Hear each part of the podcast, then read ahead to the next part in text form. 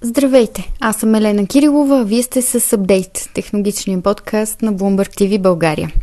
Както ви обещах в предишния епизод, предстои да чуете още една от дискусиите, които проведохме на нашето технологично събитие Tech of Tomorrow, което се състоя в средата на октомври. Вярваме, че гостите ни поднесоха важна интересна информация, която може да ви заинтригува и наистина е важна, така че да отправим един много по-ясен поглед напред в бъдещето. Този път темата, както сте видели в заглавието на епизода, е посветена на финтех сектора, който преживя истински бум през последните години, но сега над него тегнат облаци, които хвърлят сянка над големите му амбиции и доста смелите оценки, които видяхме от страна на компаниите и потенциалните възможности за развитие, разбира се. Задават ли се по-добри дни за финтех индустрията? Идва ли времето на изцяло дигиталните банки? И каква ще е ролята на блокчейна, изкуствения интелект и други технологии в света на финтех компаниите? Това са само част от въпросите, чието отговори получихме и е време да чуете. Дискусията се модерираше от моя колега Бойчо Попов, с когото заедно водим предаването апдейт в ефира на Bloomberg TV България. Той ви е познат още и като главен редактор на Инвестор БГ. Участниците, които се включиха, са директорът на Българската финтех асоциация Георги Пенев, доцент доктор Деян Радев, който преподава финтех и банкиране в Стопанския факултет на Софийския университет, Георги Георгиев, който е менеджер софтуерна архитектура в Smart IT, част от MFG, както и Александър Цветков, изпълнителен директор на Болерон АД. Пожелавам ви приятни минути в тяхната компания. Ще Цитирам едни последни, според мен, данни, много актуални на CB Insights от преди два дни, всъщност от вторник, за те не са свързани с финтех сектора по-специално, а с рисковото финансиране.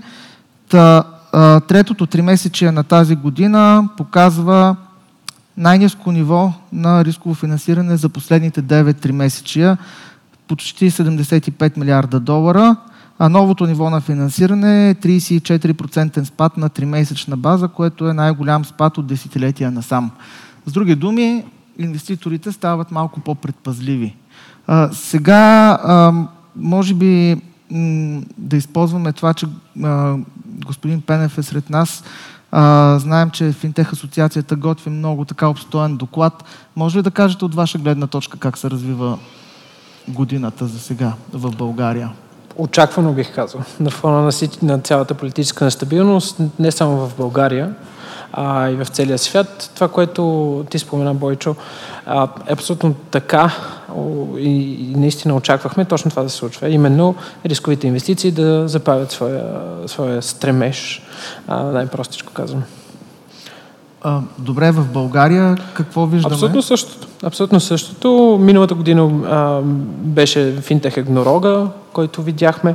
Еднорога въобще в България, който е финтех, а, именно Payhawk. А тази година не сме чули все още втори. Така че, според мен, това е достатъчно показателно. Въпреки, че има доста wannabe а, еднорози, за съжаление не смятам, че това е перфектното време за тях. А, Чухме и вече научихме за няколко инвестиции, които са затворени в финтех сферата, но отново очаквано, за съжаление, те са от по-малък мащаб. Това ще виждаме за напред, поне до момента, в който продължава войната да е там. А, господин Георгиев, вие сте представител на сравнително голяма компания в финтех сектора, въобще в а, технологичния сектор. А, как виждате вие в а, MFG потенциала за развитие на този сектор у нас? Като цяло, напълно нали, очевидно е както е световната економическа ситуация в момента, както и колегата каза. А, инвестициите намаляват. Това се отразява и върху компаниите, дори не само в интех. А, повече започват да се, бих казал, консервират, ако мога така да се изразя, а, компаниите, намаляват инвестициите за R&D а, и повече отместват фокуса си от а, бурно развитие, както беше в последните години, към по-скоро самосъхранение и оцеляване, макар че нали, това е малко твърде крайна дума все още. А, дали това е абсолютно нормално поведение на компаниите, защото в момента има изключителна несигурност, а, докато не се види някаква така лъч светлина за разрешаване на конфликта в Украина в момента, на войната в Украина, а, може би това ще продължава и това консервативно поведение на бизнеса ще рефлектира върху всички сектори, не само финтех. А, като финтех, нали, може би удара върху този сектор е малко по-засилен, защото последните години инвестициите там бяха доста по-сериозни и да кажем, че се води малко по-рисков сектор за инвестиране спрямо нали, по-стабилните сектори, които са в производството. А, така че за напред а, по-скоро това, което ще се случва с финтех компаниите е, че ще бъде едно такова масово, масова борба за оцеляване, поне според мен, без да искам да съм твърде краен.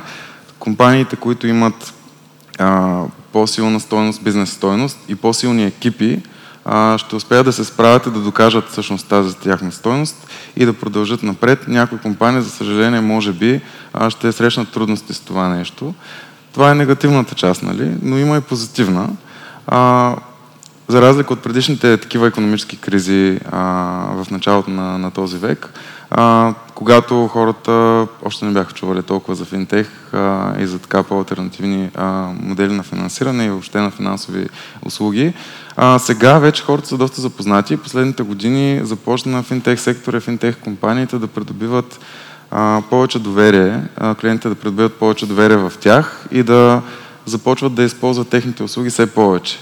Това означава, че може би и силно се надявам, крайните потребители на финтех услуги биха могли да се допитват или да разчитат на финтех компаниите, да им помогнат да преминат заедно през тази финансова криза, защото освен за компаниите, нали, тази а, криза реално е, се отразява директно върху потребителите. Така че компаниите, които предоставят услуги, които подпомагат развитието на финансовия живот на хората, помагат им а, да взимат финансови решения, а, като вземем предвид, че не всички хора имат така толкова високо ниво на финансова грамотност, може би биха могли да изпъкнат и да се възползват от ситуацията, така че да натрупат повече клиенти и да доведат до по-голяма полза. А, добре, а, радвам се, че така показахте и положителната и отрицателната неща, а, а, страна. Говорихме, т.е. споменахме, че финансирането е малко по-така предизвикателна тема и малко по-сложно, обаче имаме даже и сред нас тук позитивни примери. Болерон привлякаха едва наскоро 4 милиона лева в последен кръг на финансиране. Като цяло застрахователната индустрия е много устойчива на кризи. При нас аз следа за Европа много силно статистиката. Няма спад на тримесечето на инвестициите, даже има засилване. Очаквам това нещо да, да, да продължи. Имате предвид в Иншуртех? В Иншуртека, да. В Иншуртека в Европа има дори засилване. И това е нормално, защото значи, застрахователната индустрия в момента нещата върват в по-дългосрочен хоризонт, 5 до 10 години напред. Повечето дори българските застрахователи са започнали множество проекти по дигитализация, някъде и автоматизация.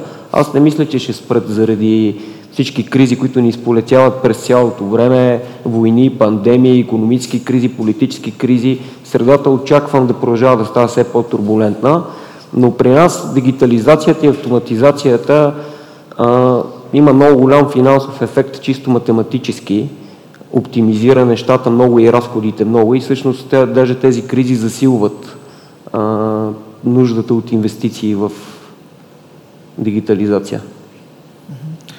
А, доцент... И, и още нещо да. само много важно да кажа, нали, в InsurTech като цяло бизнес модел е много стабилен, за разлика от някои финтек услуги, които разчитат нали, години да дават безплатни услуги на потребителите си. Примерно ще дам пример с Revolut, нали, които общо взето правят малко дъмпинг на банките години наред. Затова и т.е. където има по-стабилен бизнес модел е по-устойчив на кризи. Да, логично логично звучи. А, добре, а, доцент Радев, преди да поговорим за образованието, да ви попитам така за откриване на разговора. Вие също имате наблюдение върху така финтех сектора. Как, какви са вашите усещания за моментната картина? Ами, интересни бяха наблюденията на участниците в панела. От гледна точка на това, че ще има прочистване на пазара и трябва да се намерят конкурентни предимства. Едно от конкурентните предимства, които много от финтех компаниите в момента намират е инвестиции в знанието. Дори така, миналия петък ми беше първата лекция от две години на място и се оказа, че имаме директори на големи финтех компании като студенти в магистърската програма, които искат да добият по-добра представа за сектора. Не само тяхната ниша, но и всякакви други възможни бизнес модели, в които могат да се насочат в, по време на криза. Това какво показва, че практиката е изпреварила теорията или... Нещо? Щом идват при нас им е интересно какво могат да чуят от мен, значи има, има и какво и ние да допринесем за тях. О, естествено, сигурен съм в това. А, добре, да погледнем отново към по-общата картина. А, България през последните години така се утвърди като една силна дестинация за финтех. Поглеждам към вас а, отново. А, има ли възможност по някакъв начин да спечелим като дестинация от тези трудни времена? А, защото Лондон си остава средище за привличане на финанси, на рисков капитал и така нататък. А, в отделни подсектори има други градове и столици, които също са много силни в Скандинавието, в Балтийските държави. Ние как можем да изпъкнем? Ами, трябва да се конкурираме с тях, на първо място. А конкуренцията означава да имаме развит първо частен сектор. Това е, мисля, че повече от ясно. Вече го имаме. Имаме, много пъти го казвам, насякъде 135 компании за миналата година, тази година наблюдаваме, че вече са повече. 1,4 са техните приходи, милиарда лева към пред последната финансова година, а, 2020. Сега правим анализ на, на последната вече, 2021, но данните малко бавно идват от търговски регистр. Но аз бих искал да говоря за качество, може би малко по-натам по, по в, в разговора и в дискусията, но това е на първо място. Трябва да имаме частния сектор. На второ място трябва да имаме академичния сектор в лицето не само на Софийския университет, вече и на ВУЗАФ. Там направихме и кратък курс, вече имаме и магистратура. Влизаме и в други университети, в други факултети, в факултет по математика и информатика. Буквално миналата седмица имаме, имахме разговор с тях, а, тъй като се оказва, че страшно голяма част от IT кадрите, които те подготвят, са не насочени към определени индустрии. Което колкото добре, толкова и не е добре. А, и не на последно място трябва да говорим вече и за регулаторите. Регулаторите в 21 век всъщност взимат сериозната роля на това да промотират конкуренцията на пазара. И за целта нашата асоциация работи върху проект, по-скоро върху предложение за финансов а, инова, иновационен фасилитатор в страната. А, те първо ще говорим за това. А, в момента а, сме на етап, в който се опитваме да обединим финансовия сектор в България, както от застрахователи през дори банкери, не само финтех компании, но и големите първоисточниците на финтех, всъщност банките, около идеята за това, че всъщност нашия регулатор, нашите регулатори, както в банкови и в небанковия сектор, трябва да помагат за развитието на конкуренцията. Така че това е момента, в който ние можем със сигурност а, да се възползваме от забавянето на, а, на пазарите. А, в това, че ние трябва да си оправим тук какво имаме в страната, а, да направим все по-привлекателна България като дестинация, защото със сигурност ние сме най-силно развитие финтех хъб в Юго-Источна Европа. Но има още много какво да се направи, за да постигнем минимум това, което са постигнали в а, Литва. А и защо не? Ние сега през ноември месец отиваме в Лондон, в, на 8 и 9 сме там, заедно с тук, там с BBC и други, няма тук да отварям тази тема, но там ще срещнем точно с FCA, с техния финансов регулатор. И с тях ще говорим точно за подобен тип фасилитатори и как помагат те на чуждестранни компании да стъпят на техния пазар. Подобно нещо трябва да има в България и мисля, че е повече от а, добро време да го направим в момента. Звучи така доста, доста позитивно. А, добре, преди малко споменахме, че а, този а, спад в инвести... т.е. това забавяне на инвестициите води до това, че предимно спадат инвестициите в R&D центрове. А, вие обаче в MFG, в Smart IT имате а, технологичен хъб. Какво предимство ви дава такъв един хъб? Да, това е едно много добро решение, което нашите акционери са взели преди доста време. А, каква е ситуацията в момента? А, има доста занижено количество на инвестициите, компаниите са консервативни, някои от по-авентуристичните проекти биват отлагани за по-добри времена. А, и съответно обаче деманда към технологични промени, към технологичните компании е голям, защото ситуацията е доста променлива и има нужда от бърза адаптация. И какво се случва? Започват да идват огромно количество от искания към IT компаниите за промени по системите, за адаптиране на бизнес моделите и за повече дигитализация, защото всяка компания в момента цели ефикасност на всичко в компанията. Тоест търсим подобрения в процеси и услуги там, където преди не сме се вглеждали.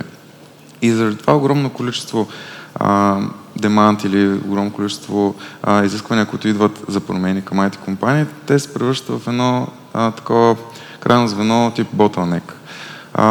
В момента компанията, нашата, например, както и може би повечето IT компании, които помагат на, финансовите, а, на финансовата индустрия, нямат възможност да обслужат всички технологични изисквания и стигаме до момент, в който е нужна повече комуникация между IT knowledge в една компания и бизнес knowledge.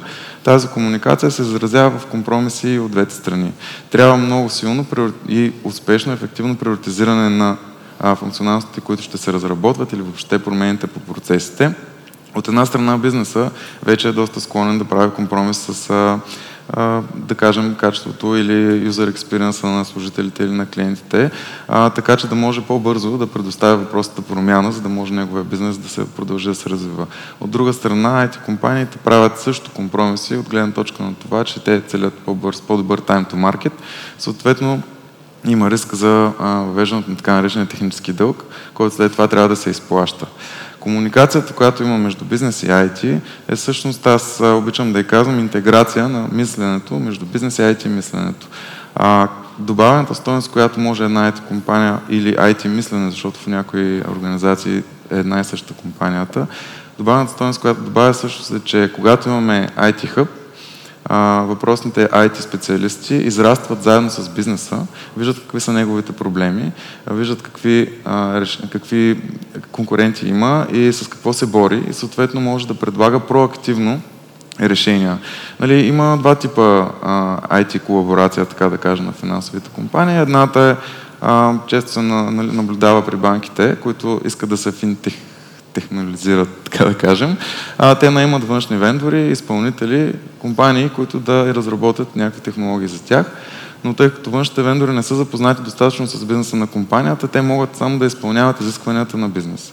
Докато ако имаш а, собствена IT компания или IT хъб, освен изискването на бизнеса, вече IT специалистите имат добре развита експертиза и могат да навлязат повече дълбочина в бизнеса и не само да изпълняват изисквания, а проактивно да идентифицират реалните нужди и проблеми на компанията и да предлагат решения, а, технологични решения, за които бизнес хората не винаги се сещат, че са възможни.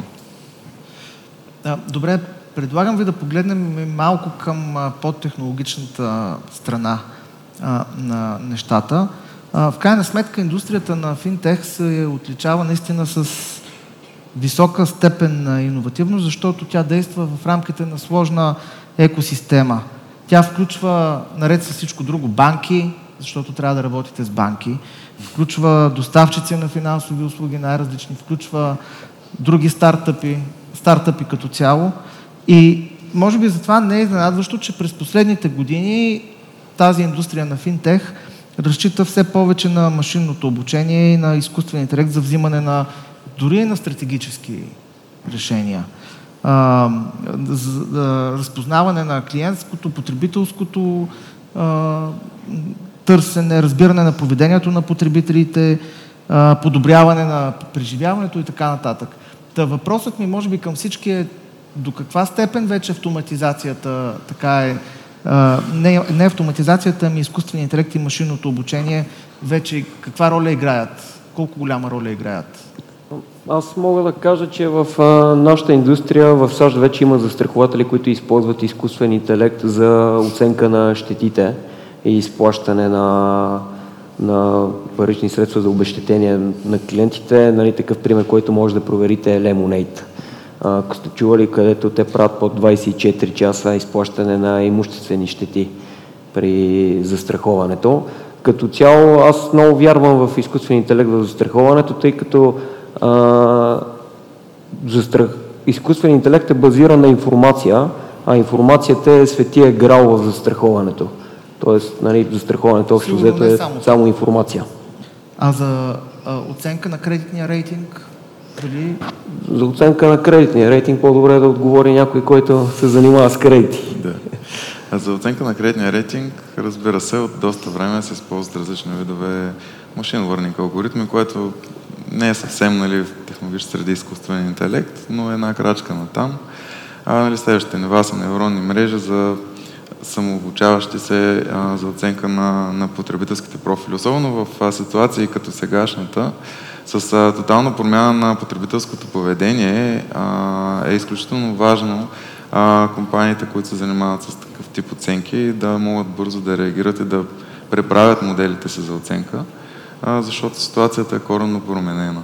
Но като цяло, а, нали, е много добра вправка, че нали, автоматизацията, нали, тя е, ако нямаш автоматизация, реално не си тех.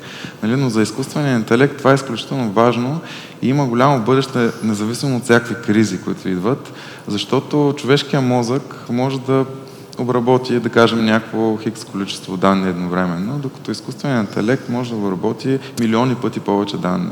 Това означава, колкото и странно да звучи, за повечето хора не е странно, защото ние не го разбираме как работи. А, съответно сме консервативни към този тип технологии, но а, това означава, че изкуственият интелект при един добър, едно добро моделиране може да знае по-добре от нас ние от какво имаме нужда. И в свят като днешния, в който ние сме засипани от всякакъв вид информация и възможности да правим различни неща за живота си, е много полезно да имаш един асистент в джоба, който да ти казва за нещо, което не е толкова интересно за теб като сфера, примерно финансите, ако не са толкова важни, но те са жизненно важни, а, за да оцеляваш, то да ти казва, ти е добре да направиш това, ти е добре да направиш това. И от множеството хиляди или дори милиони типове услуги в финансовия и финтех сектора, които се предлагат, то да ти избира точно тези, от които ти имаш нужда. Това е един вид финансов асистент, който може на нас да не спечели време, като нали, времето е най-важният ресурс в момента на всеки човек. А, и съответно има бъдеще. Добре, доцент Радев, ще ви изненадам с един философски въпрос, може би, а може и да ни ви изненадам. Но защо има смисъл да се прави наука в България, според вас? Говорихме сега за изкуствен интелект, който е инструмент, както казаха гостите, за анализ на голямо количество данни. И истината за България и причината защо аз се върна в България, да не влизам в детайли, е, че... Това беше под текста на въпроса. така, добре. А, през... Добре да кажа как съм се върнал в България. Пристигнах в България, по... спечелих научен проект на Министерството на образованието и науката по модел на стипендиите на Мария Кюри, който има за цел да върне обратно в България български, утвърдени български изследователи от чужбина. И моят профил е финансова стабилност, системен риск, банкиране, банкови регулации. Преподавал съм, работил съм в а, университета Гьоте в Франкфурт, в университета в Бон. А, работил съм в Европейската централна банка, която използва всеки ден индексите ми за системен риск. И в един момент раз... така, замислих се къде моите знания и умения като преподавател и следовател могат да имат най-голям така, най-голям принос. И така, реших, че това е България. И какво ме привлече, освен така патриотични цели, патриотични пориви, е, че България стоим на едно огромно богатство от данни, които просто не се използват особено в университетите, където ни натоварват с огромно количество курсове за преподаване и нямаме време да прилагаме методите, които, които преподаваме, за наистина high, висококачествени научни изследвания, за които сме способни, просто нямаме време. А, и, и целта ми беше да се върна тук и да се опитам да покажа не само на колегите в България, но и тези, които се замислят дали да се върнат, че може да се прави наука в България, могат да се използват тия данни. Само така да обясня, много е трудно на Запад, въпреки че се плащат големи заплати, реномирани университети. Най-ценното и най-скъпото там в бюджета, научния бюджет е, купуване на данни, които тук наистина имаме богатство на данни и така, като се натрупа добра репутация и връзка с компаниите, те са отворени да работят с университетите и изследователите. А, добре, защо има такава разлика на Запад и тук? Цената на данните. Защото а, така, компаниите, които събират, които генерират данните, на тях не им е а, те нямат интерес да правят наука от тези данни. Те, е, те използват данните за бизнес решения. Това е, говориха и колегите. Не за, примерно, тестване на някакви научни хипотези в макроекономиката, микроекономиката, финтех, къде влиянието, в, кой, в коя сфера на финтех е по-важна. Те се концентрират много микро в техния бизнес модел, какво им носи пари на база на тези данни. За по-широк така, компаниите, които предоставят данните, те не, са, те не ги генерират, те само ги събират. Те ги купуват а, от генераторите и след това техният бизнес модел е да ги продадат на колко се може повече, за възможно най-много. Така че има така, а, разстояние между компаниите, които, както каза, генерират данни и тези, които ги използват за а, така, дори за економически политики накрая. А... Един пример мога да дам тук. Да. Много накратко един пример за това, което Деян казва.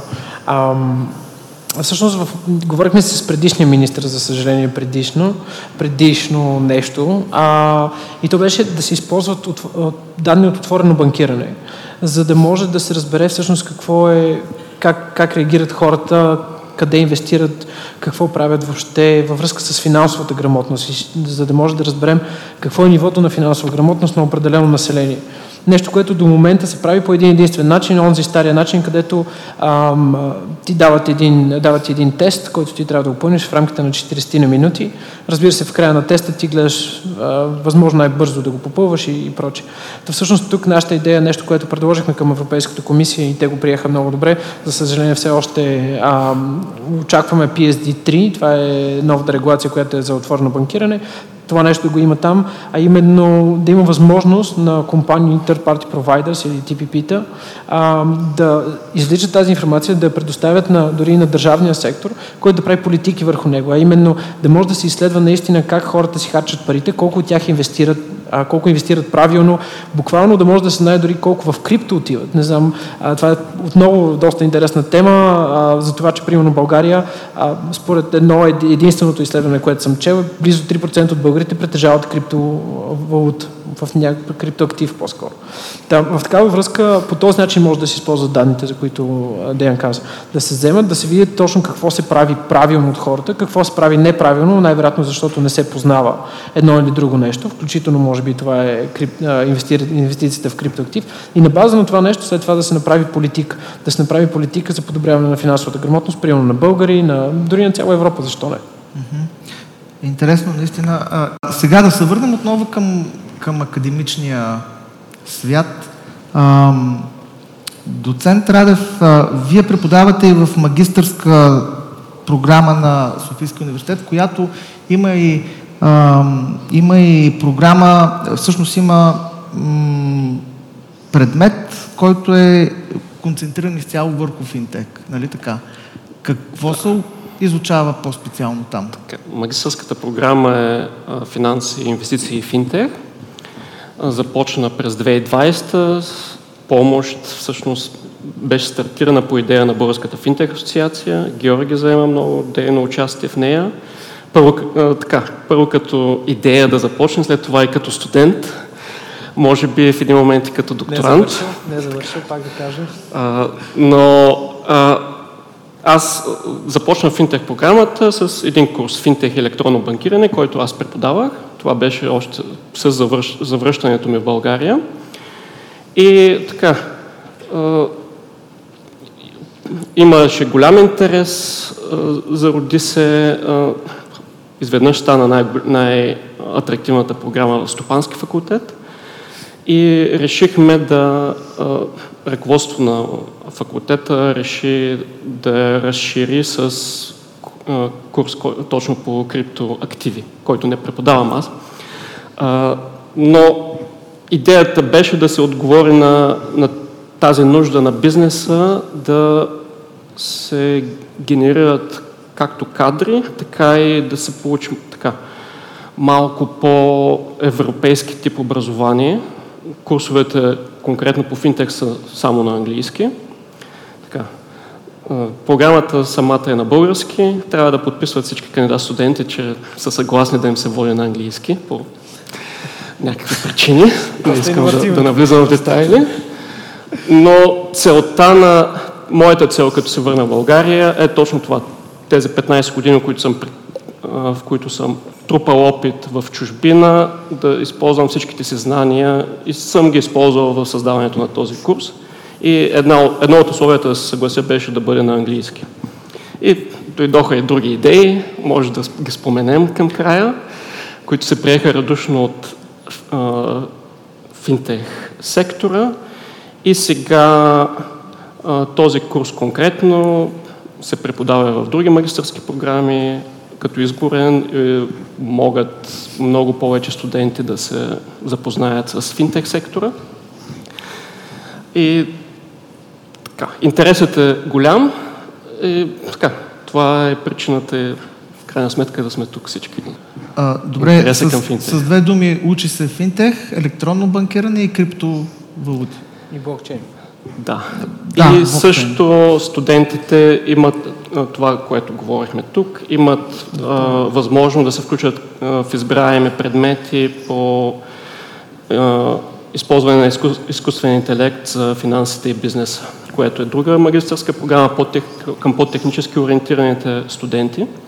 Но всички, и, и от двете магистърски програми могат да, студентите могат да посещават курсове, синхронизиране с графиците. А, Може ли само тук да допълня да. нещо за тази магистратура? Със сигурност има много неща, които не се казаха. Предполагам, че аудиторията се казва, хм, голяма работа, най-инновативното явно е, че е на английски. Вау, нали? не, е, не е нещо невероятно. Но реално, когато се представим тази магистратура с европейските, които виждаме въобще, ам, Иновативното е най-вече участието на частния сектор, на това, което успяваме ние а, да привлечем а, като, като асоциация, като представители на частния сектор, които да, да преподават веднага след теорията, която Диан преподава, да се говори за реалността, как това нещо на практика се прилага и то от България на световно ниво. След това е финтех хакатона, който организираме и вече десетки други инициативи, които са свързани с магистратурата. До степен, в която всъщност магистратурата в момента ни а, поставя на едно абсолютно първо място в цяла Европа. А, дори, в, а, дори в UK а, преподаването там е по-различно. Не, не е толкова заложен частния сектор, не е толкова свързан с него, докато ние най-вече, най-вече ние като асоциация разбрахме, че това е пътя напред. Защото нас трябва подготвени кадри, хора, които знаят цялата, цялата картинка, целият контекст, за да могат да правят най-добрите лични решения и всъщност след това за компанията си решения. Добре, заговорихме, така споменахме крипто, криптовалутите, споменахме блокчейн. А, не е тайна, знаете, всички криптовалутите са много волатилна инвестиция. На човек може да му побелеят косите, но пък, а, примерно, утвърдени компании, издатели на карти, Visa, Mastercard също залагат на криптото, че един ден ще се ползва така или иначе за абсолютно всякакви ежедневни покупки. Имайте предвид, а, като казваме ежедневни покупки, сутрин да си купиш баничка и боза, скрипто, дрехи, а, самолетни билети и какво ли не. Но къде е мястото на криптото в застрахователния бизнес? Так, като говорим за крипто, което стъпва на блокчейн, при нас аз има нещо интересно, което искам да кажа, че ние имаме от първия ден на създаването на нашата core система, сме интегрирали блокчейн технология, реално съгласията на клиентите се записват в блокчейн, което за първ път в историята дава техническа а, сигурност, че тази информация не може да бъде променена. Пак вече имам, мисля, че три застрахователя, блокчейн базирани застрахователя, които използват смарт contracts или на български умни договори, където клиентите получават автоматично обещетението при спазване на условията и там вече се обединяват нещата с AI, който трябва да следи за застрахователните измами. Аз очаквам, може би, близките години, сигурно в момента някъде по света се работи по това нещо, нормални продукти, не криптопродукти, нормални продукти да бъдат базирани на, на блокчейн и реално това решава друг, друга голям проблем с застраховането сигурността или доверието на клиентите в застрахователя, че щетата ще им бъде автоматично изплатена заради блокчейна, а не заради субективно решение на някакъв екип оценители на щети. Така че това нещо дори в България косвено застрахователите чрез нас го ползват. Да, а, Болерон, между другото, е на, на пазара от началото на 2020, но имате със сигурност поглед върху цялата застрахователна индустрия. Един малко по-общ въпрос, но според вас дали е закъсняла дигитализацията на застрахователния сектор? Да, според мен е закъсняла. Ако го сравняваме с банките, банките повече от 10 години може да правите много услуги, нали, да банкирате през мобилния си телефон. За застраховането преди ние да пуснем нашия ап на пазара, такова нещо не беше възможно. Така че това е, това е закъсняло, но се случва. Както казах и в началото, всички застрахователи, кой повече, кой по-малко инвестират масово в, в това нещо. И тук мога да кажа, ние в момента тази година имаме над 10 000 клиента с двама души администрация, бек-офис. Той реално те са двама, за да може единия да замести втория.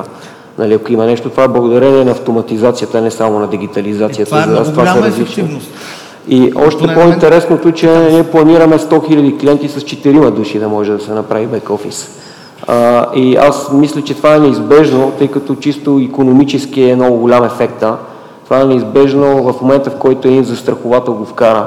Той ще може да има най-добрата цена на пазара при най-високия марш, което абсолютно ще принуди всички други застрахователи възможно най-бързо да го вкарат. И това е въпрос на време. Да, нещата стават бавно, по-бавно, отколкото в банките, но там върви света и според мен е неизбежно да се случи. Дали се случи след 5, 6 или 7 години, няма толкова голямо значение. Със сигурност ще подмине този цикъл на кризи, който идва. Да. Ако бях почитател на конспиративните теории, сега ще я да кажа, че машините наистина ще изместят хората и служителите. Ще го... Аз само нещо на тази тема, защото това е много често срещан проблем и, и при нас го казват, нали, като за тази автоматизация, че измества Не, аз хората. А, искам да кажа, че в Америка в момента нали, са много по-напред от Европа технологично и въпреки това има повече работни места от цялата история на Америка. Тоест, иновациите създават и нови работни места е с по-висока добавена стойност, т.е. реално хората стават по-богати. Добре, един въпрос към вас и към господин Георгиев с така а, намигване и към доцент Радев. Трудно ли ви е на вас да намирате служители? Защото от IT сектора винаги сме свикнали да чуваме, че е много трудно. Да, изключително трудно е. А, то, честно казвам, последните 5-10 години си е предизвикателство, точно защото в България много рязко а, започна така да расте професионализма и въобще компетенциите в а, финтех като цяло. А, примерно, ако кажем, че нашия пазар, ако се базирам на това проучване, което се спомена малко по-рано за технологичната грамотност на българите, мисля, че в началото на миналата година излезе то около 30% което е изключително ниско в сравнение с Европейския съюз и въобще света. Това означава, че утилизацията или използването на пазарни финансови услуги в България не е толкова високо, но от друга страна експертността и, раз, и познанията и ноу-хауто в самия сектор са много над средното за Европа. А, както нали, казахме, в Юго-Источна Европа нали, сме с най-големия хъб, имаме супер много професионалисти и търсенето е огромно през последните години и може би не насмогваме, затова е супер добра нали, това, което научавам нали, за тази магистърска програма и въобще, че сме тръгнали в посока да произвеждаме а, повече такива хора. Но предизвикателството идва от там, че в самия сектор се развива много по-бързо, отколкото могат да се произвеждат кадри което съответно е абсолютно нормално, води до това да е по-трудно намирането на качествени такива хора. А, но пък от друга страна нивото на IT хората в България, конкретно в този сектор, е изключително високо. Така че ефективността от а, по-малко хора могат да произведат доста повече, а, повече крайен продукт или да помогат на повече бизнес цели, а, отколкото примерно в други държави, където нивото е малко по-низко. Предполагам, че и при вас, господин Цветков са такива за двамата човека. Да. Според мен това е най-големият проблем в България и за нашия ръст наистина това е най-големият чалендж. Даже може би нямаме друг такъв стратегически чалендж, е проблема с кадрите. Истината е, че цялата индустрия, света и технологиите в момента се развиват много по-бързо, отколкото развитието на кадрите в България. А, ние вече, особено след covid когато целият свят работи дистанционно, няма никакъв проблем българските кадри да работят навсякъде в света, докато си седат вкъщи.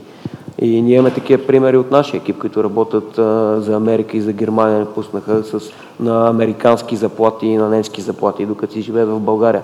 Този проблем очаквам, че ще продължава да се задълбочава.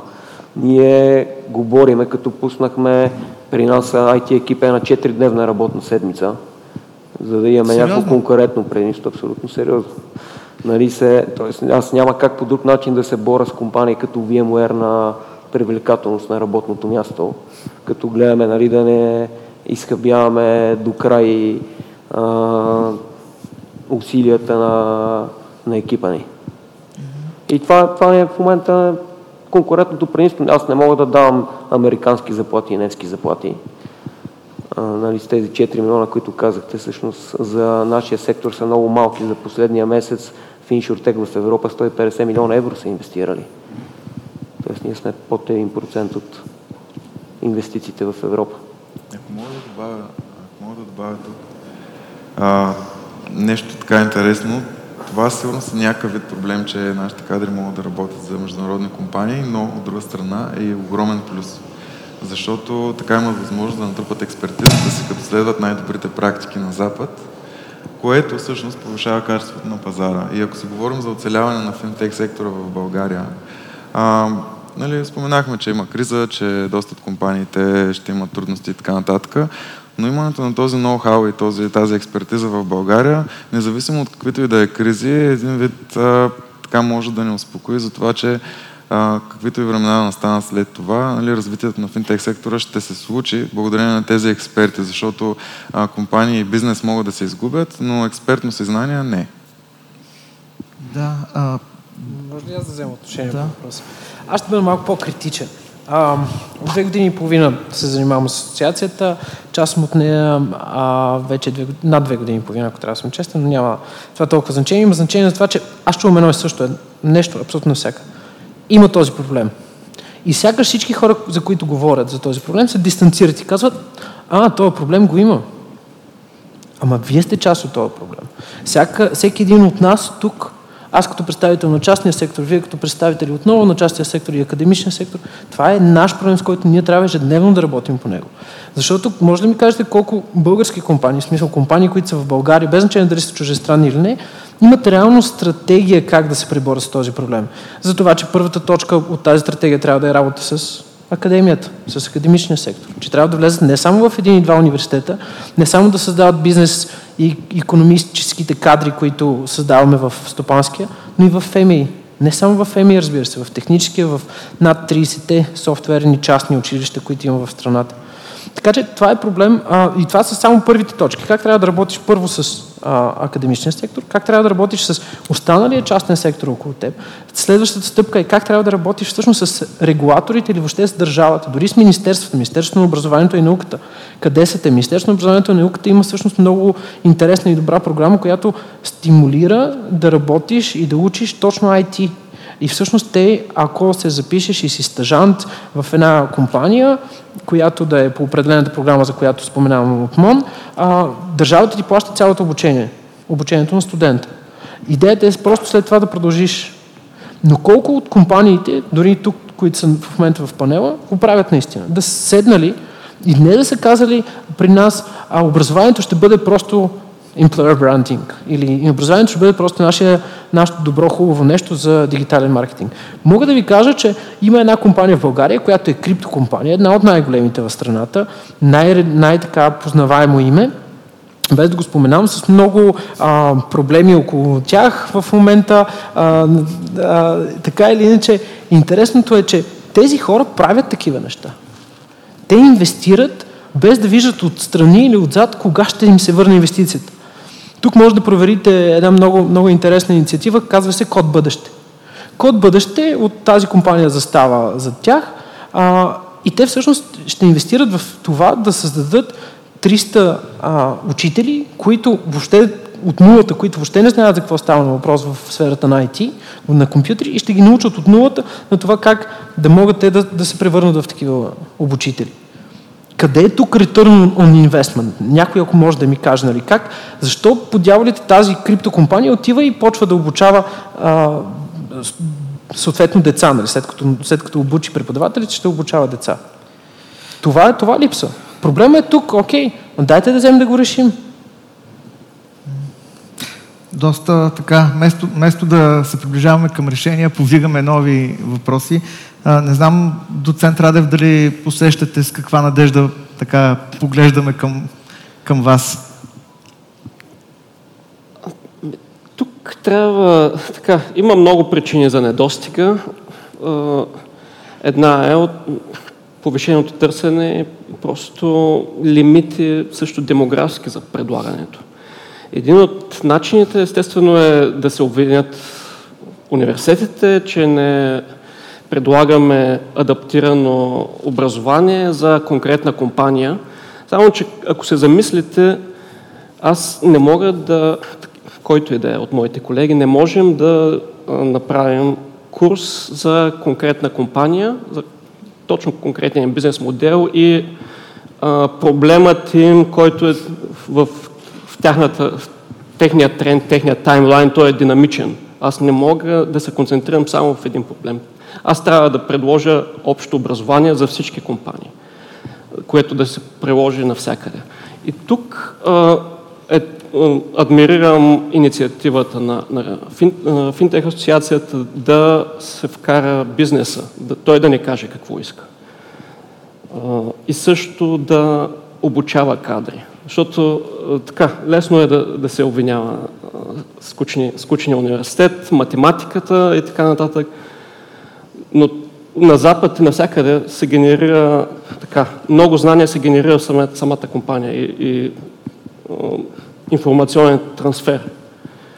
И така, може да се каже, има такъв, такъв, такъв мим, какво ще направим, ако обучим персонала и той се замине, какво ще направите, ако не го обучите и остане.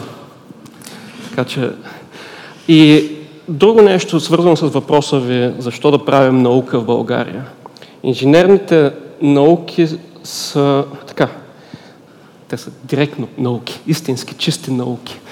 И въпросът е част от отношението в България. В, отнош... в България не се промотира науката, не се промотира научното мислене.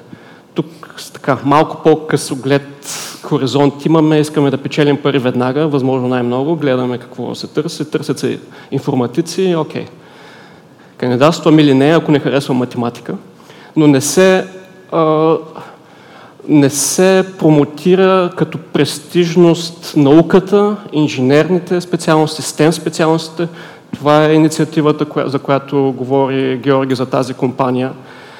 Така че оттам трябва да тръгнем, защото ние може да обучим някакво количество, дори идеално може да обучим някого за конкретната компания, но ако няма желаящи да се запишат в тази програма, отдолу ако не идват, няма как да се осигури този приток от кадри. Да, със сигурност е така. Благодаря ви, че отделихте време за да чуете повече за възможностите и предизвикателствата пред финтех индустрията. Очаквайте скоро нов епизод отново от конференцията, който ще бъде посветен на онлайн търговията. Чао и до скоро! thank you